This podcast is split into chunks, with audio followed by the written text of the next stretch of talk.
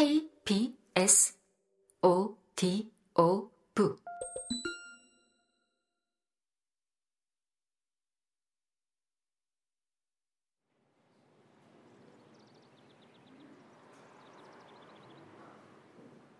다음날 오전 10시에 스페이드가 사무실에 도착했을 때 에피페리는 책상에서 오전에 들어온 우편물을 열어보는 중이었다.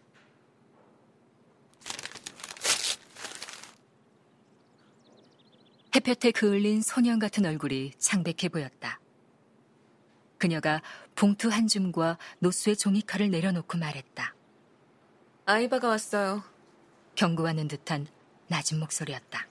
아, 오지 못하게 하라니까. 스페이드가 역시 낮은 목소리로 투덜거렸다. 에피 페린의 갈색 눈이 동그래지더니 마찬가지로 짜증스러운 목소리로 대답했다. 네, 그랬죠. 하지만 방법은 알려주지 않았잖아요. 에피가 잠시 눈을 감고 어깨를 축 떨궜다. 나한테 짜증내지 마요, 샘. 난 밤새 같이 있었다고요.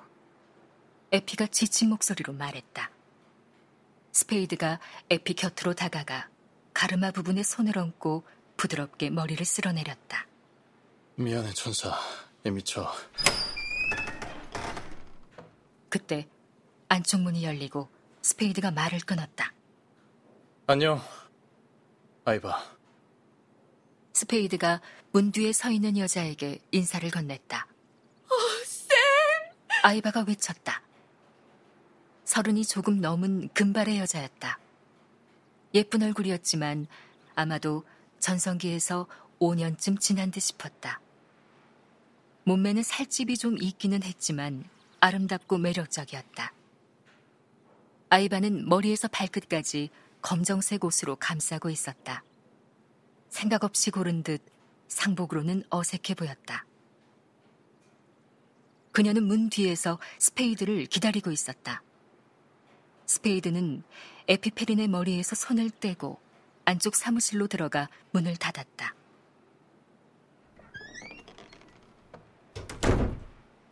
아이바는 그를 향해 달려와 슬픈 얼굴을 들어 키스를 요구했다.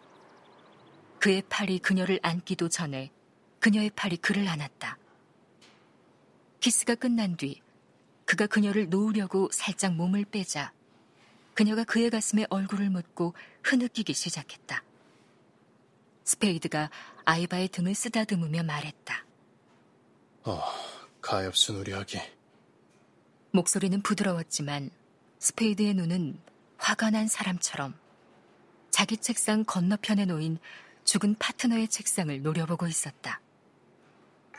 그는 더 이상 참을 수 없다는 듯 입술을 깨물며 아이바의 모자 깃털이 턱에 닿지 않도록 우거지상이 된 얼굴을 돌렸다. 마일스 동생한테는 연락했어? 스페이드가 물었다. 네. 오늘 아침에 들렸더라고요. 아이바는 스페이드의 코트에 얼굴을 묻고 흐느끼고 있어서 말이 뭉그러졌다. 스페이드는 다시 얼굴을 찌푸린 뒤 고개를 숙여 손목시계를 보았다. 왼쪽 팔로 아이바를 감싸고 있어서 손이 그녀의 왼쪽 어깨에 얹혀 있었다. 소매가 끌려 올라가 시계가 드러난 상태였다. 10시 10분이었다. 아이바는 스페이드의 품속에서 몸을 움직여 다시 고개를 들었다. 촉촉하게 젖은 파란 눈을 동그랗게 뜨고 있어서 흰자 위가 드러나 있었다.